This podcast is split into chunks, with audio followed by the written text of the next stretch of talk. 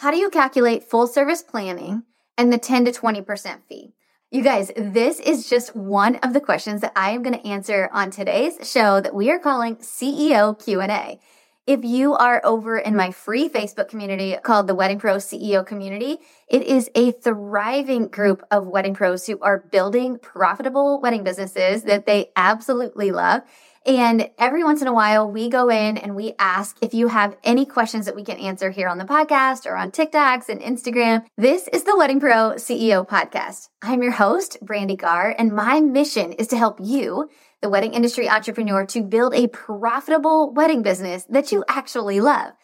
I've been a business coach for just over three years, and I have helped over a thousand wedding pros to increase their income and to create profit and to start paying themselves a salary. I cannot wait to dig into today's episode with you in CEO Q&A. All right, you guys, Sierra said, what are some impactful ideas for grassroots vendor networking? I'm wanting to focus in more on vendor experience and would love to get some ideas going. I love this question, Sierra, because I'm a massive fan of grassroots vendor networking.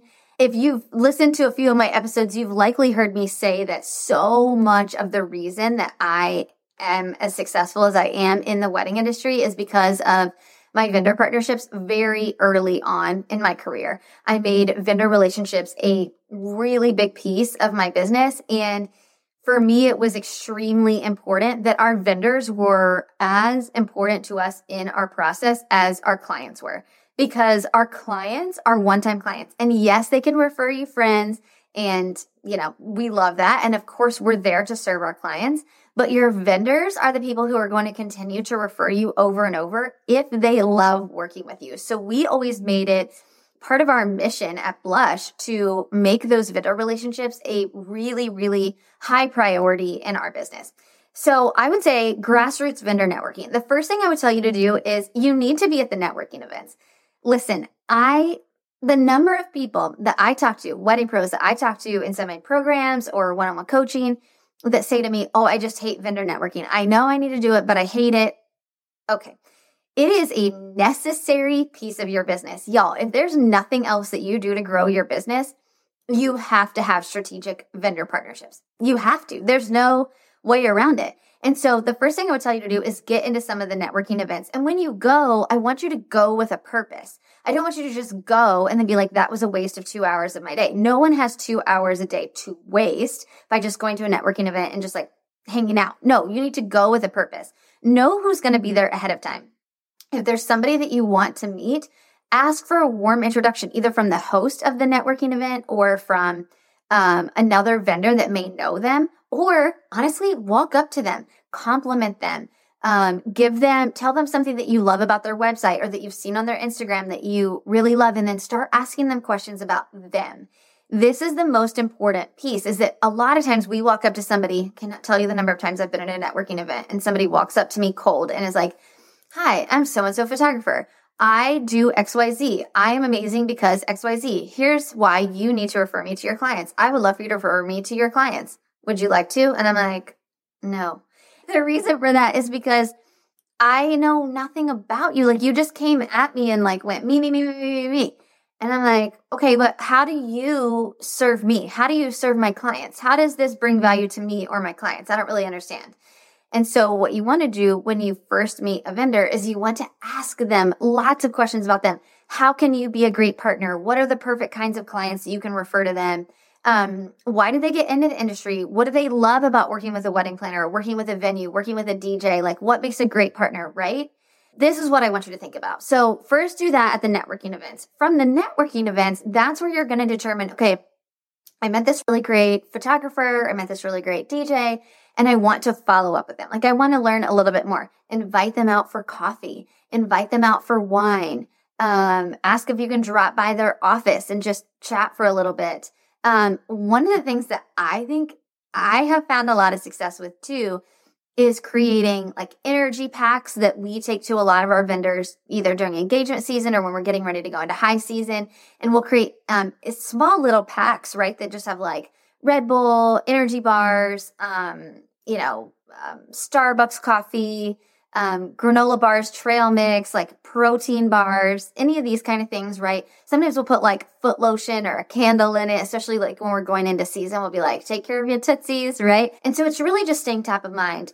I think the next thing that I would tell you, and I think this one goes way undervalued because I, I know that there's some people who do not agree with this, but here's the thing you're eh, as a planner especially okay? So sierra is a planner so i'm going to answer this from a planner's perspective and then i'll give you some other details for different vendors.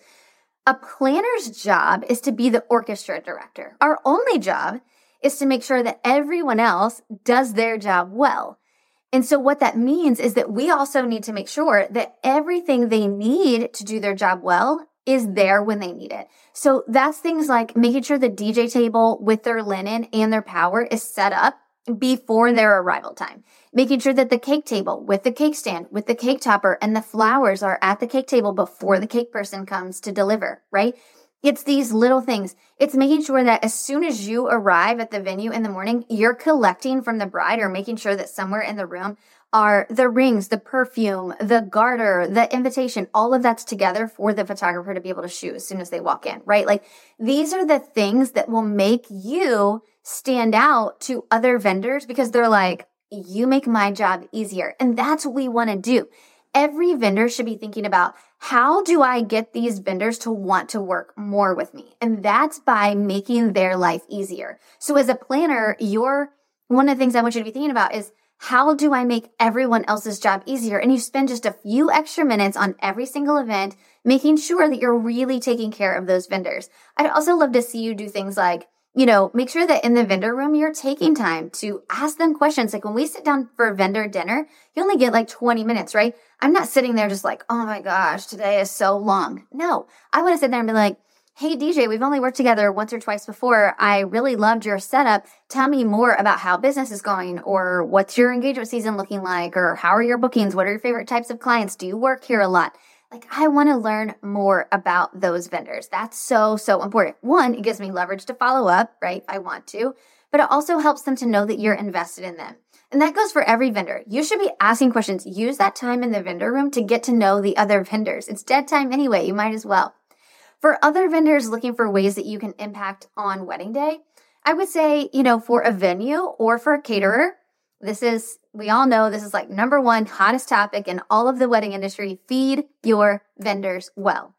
I don't care what the client paid for, charge the client whatever it is you need to, but you as a venue or a caterer should be feeding your vendors amazing food because they're the ones that are going to be referring you. They're the ones that are going to be telling couples, "Oh my gosh, this caterer is amazing."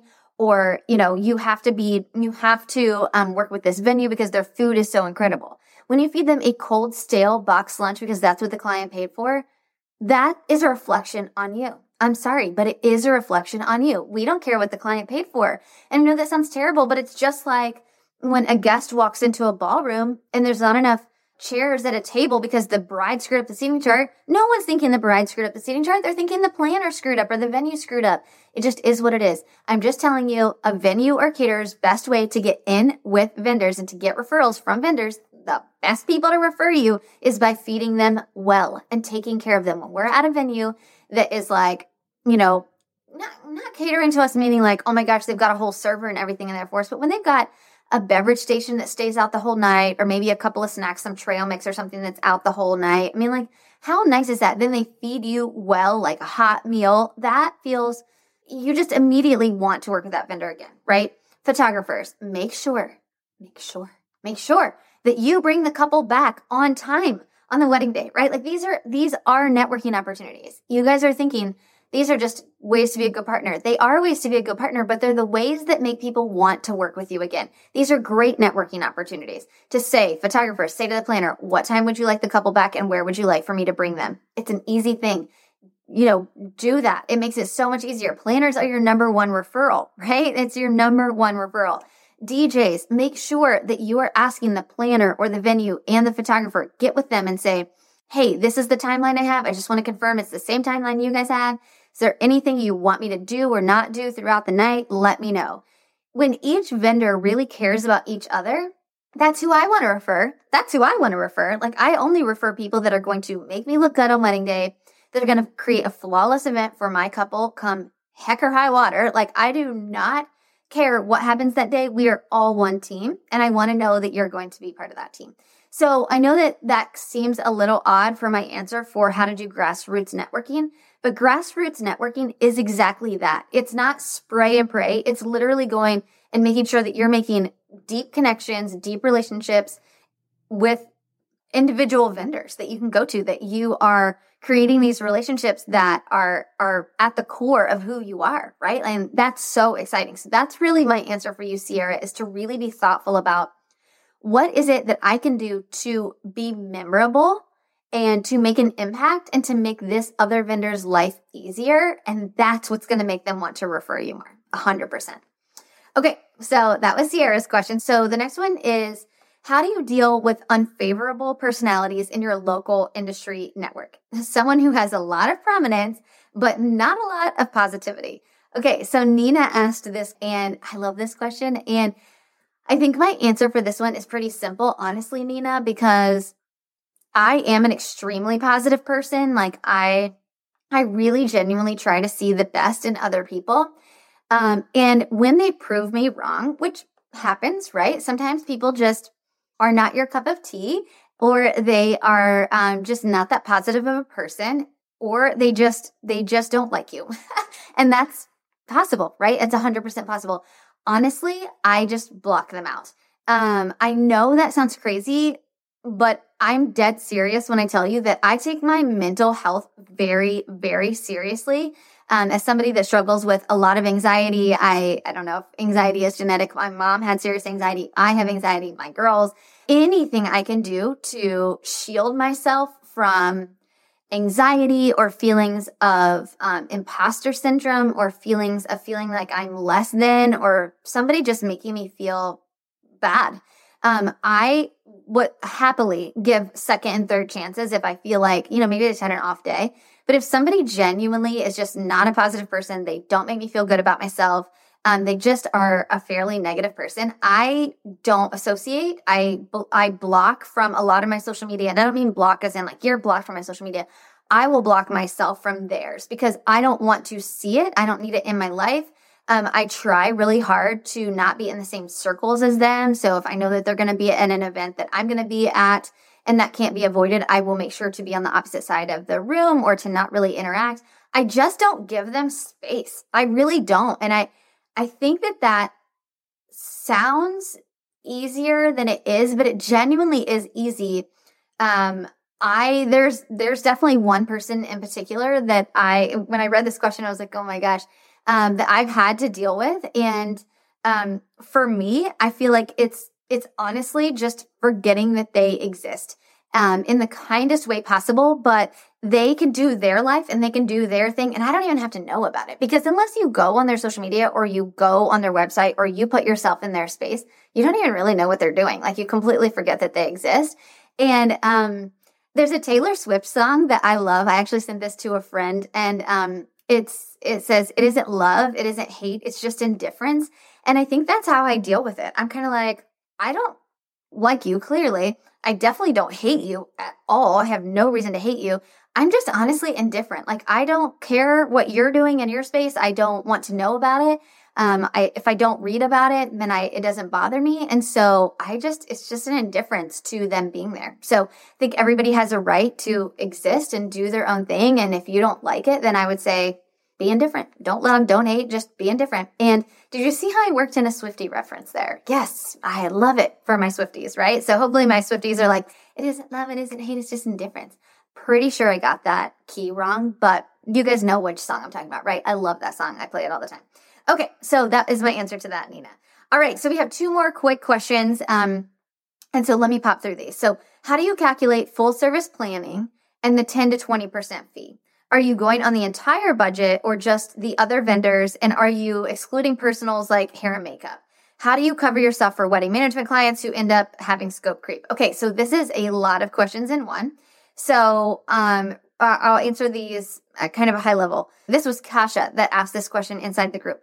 So calculating full service planning is honestly pretty easy. We actually have two different podcast episodes on this specific topic. Episode 77 with Rebecca Rose Atchison. She's with Rebecca Rose Events and she teaches all about percentage based pricing. And so that episode and then episode 162 with Nicole Mower. She is actually one of my students inside the accelerator and this girl is a genius when it comes to percentage based pricing. What I love about her episode is that she didn't always do percentage based pricing. And so she really goes through her genesis of how she baby stepped into it, exactly how she breaks it down and how she sells it to her clients and how she tracks it. So I personally, for percentage based pricing for blush, we do not include their honeymoon, their rings, their attire, anything that we're not necessarily involved in. We do include hair and makeup because we do have to manage the hair and makeup vendor that's actually one of the biggest vendors for a planner to manage, right? So we do include that. But unless we're going dress shopping with them or going to all of their seamstress appointments, we don't include their attire. We don't include rings and honeymoon. Basically, everything else is included in that budget, but it's completely up to you. Some people um, do include the dress. Some people don't include the dress.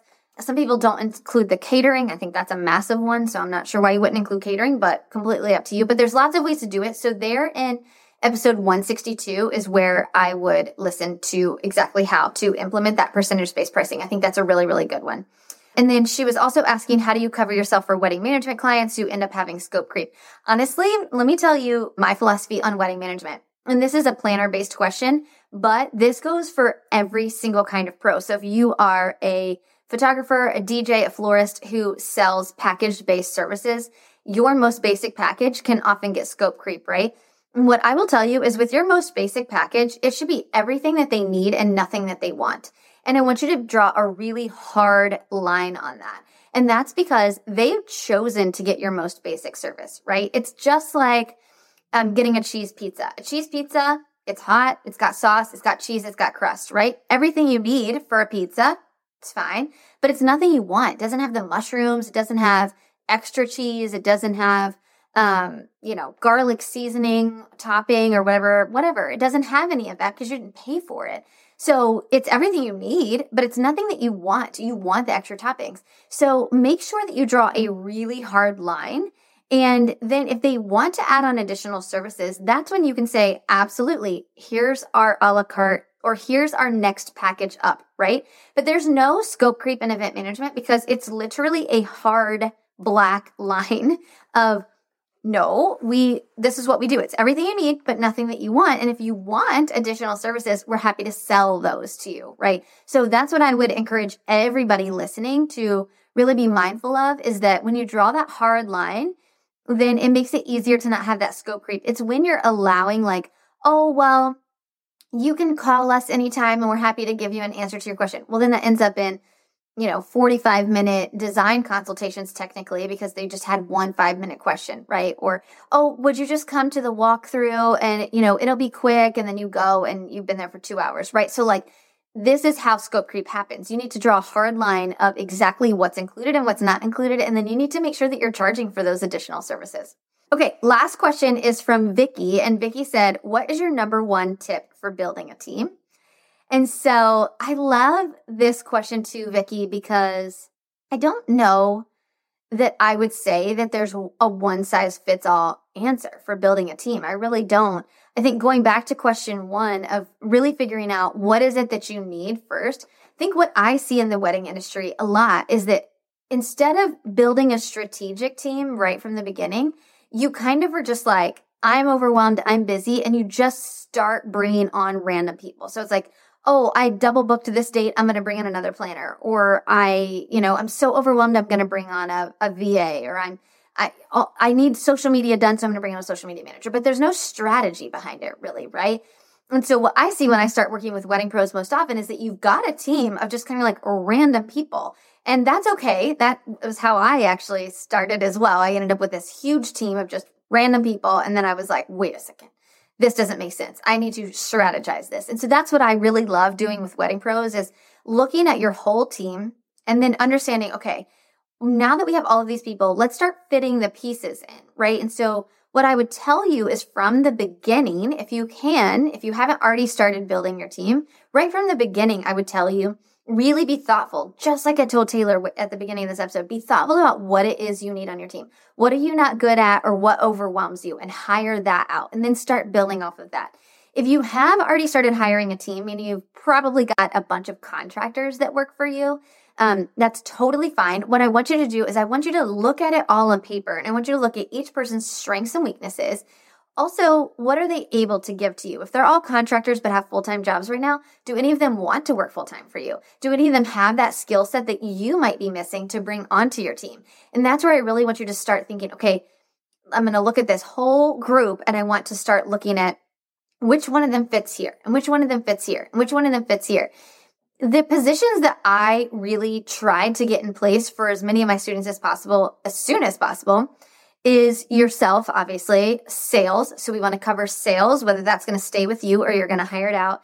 An operations person. So this is the person that's, you know, making sure all the wheels stay on the bus. So they're, they're doing um, scheduling. They're getting clients onboarded and contracted. They're doing some of the admin stuff behind the scenes. They're doing some of the managing and training of the team, right? So that's your operations person. And then you have your marketing person. And that marketing person is the person who's making sure that your social media is staying up to date, that you're reaching out to vendors and doing some of the networking, that your name is being published as many places as possible, that when vendors tag you on social media, that you're getting you're retagging them and things like that. So those are really the key positions that I'm looking for on a team. And since they can't all be hired at once, when you have that team of contractors you've already started, I would say to really look at what do you need first and who do you have on your team that really fits that criteria the most and fit them into that place. And then the next person will come and then the next person will come and the next person will come.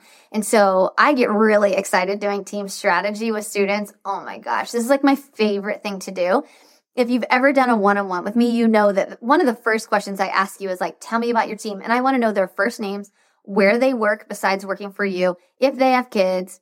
Um, I ask all the questions because, and I'm writing it all down. Like I have all of it because I'm like, okay, we could put Susan in this position. And Susan sounds like she's really detail oriented. So that would be helpful here. And she could work this many hours a week.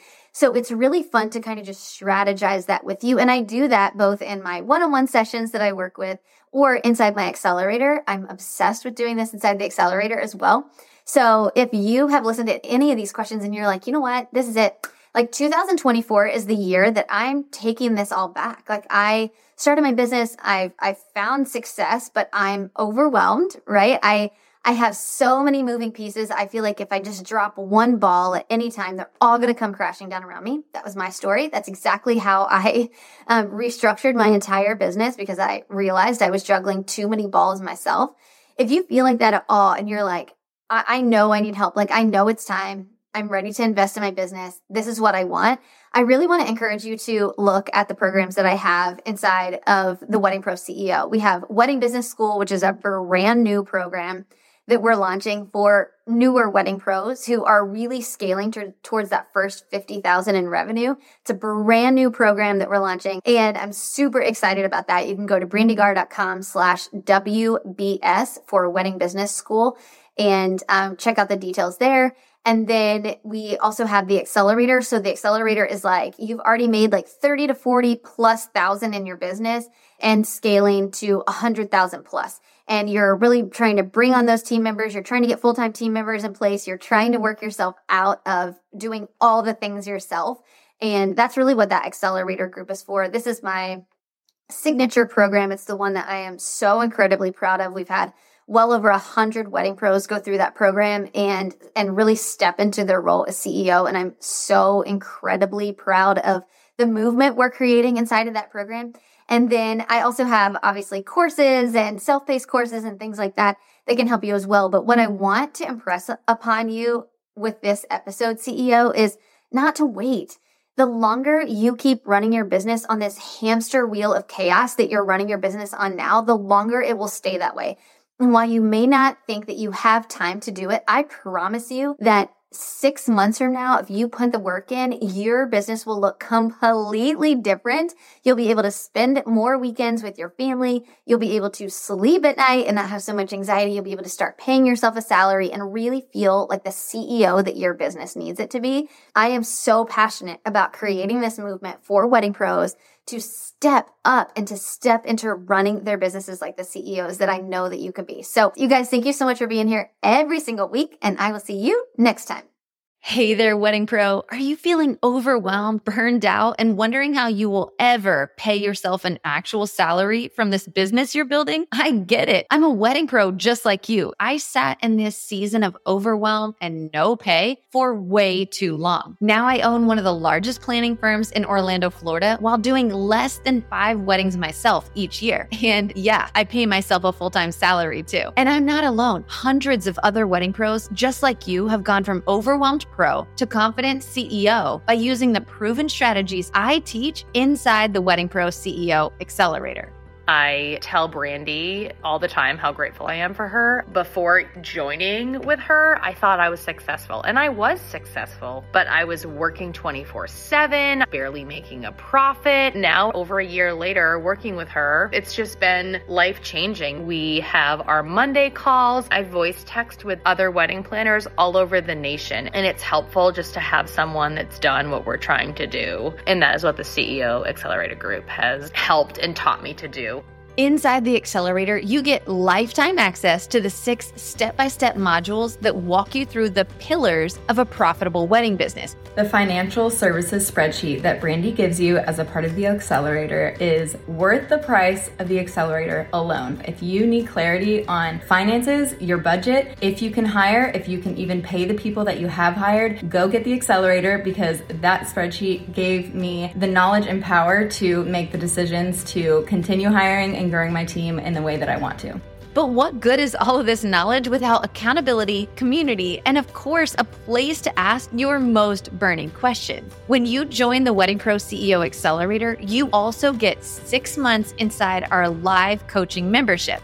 It literally has changed the way I do business. It has changed the way I view things. It has changed the way that I manage things. It is totally amazing to be able to sit with CEOs that have been through what I've been through, have been through the trenches, and can give me the insight as to how they got through it. It doesn't feel like, oh my gosh, I'm the only person on the planet who feels this way. No, there's tons of other CEOs that feel the same way I do, and we can talk about it, think through it, and we can learn. It is absolutely amazing, and if you're thinking about it, you should do it. The Wedding Pro CEO Accelerator is the best of a course, a membership, and a group coaching community all in one. The group has been so supportive and has really kept me sane through the busiest season I've ever seen in my career. For that, I'm really thankful. Looking forward to the next year and all the things I have to learn to grow and scale my business, and super excited for the next steps. Here's the thing you can absolutely listen to this show every single week to get nuggets that will help you scale your business. And over the course of a few years of piecing together all of that free information, you could very likely grow a successful wedding business. Or you can join the Wedding Pro CEO Accelerator today to get the proven step by step roadmap you need to dish the overwhelm, build maximum profit, and step into your role as confident CEO, all in just six short months. In 2021, we did 220,000 in revenue, which I was so excited about at the time. In 2022, where we sit now, our revenue came in around 560,000. Honestly, I attribute so much of that to really being able to grow. I actually no longer take on weddings myself. I'm really able to focus and be the CEO of my company, and that's come with a lot of guidance from the accelerator group, all of the other incredible CEOs in that program, bouncing ideas off of each other asking for the help and hearing from other people and what's worked and what hasn't. Just click the link in the show notes below to learn more about the Wedding Pro CEO Accelerator and let's build your profitable wedding business together.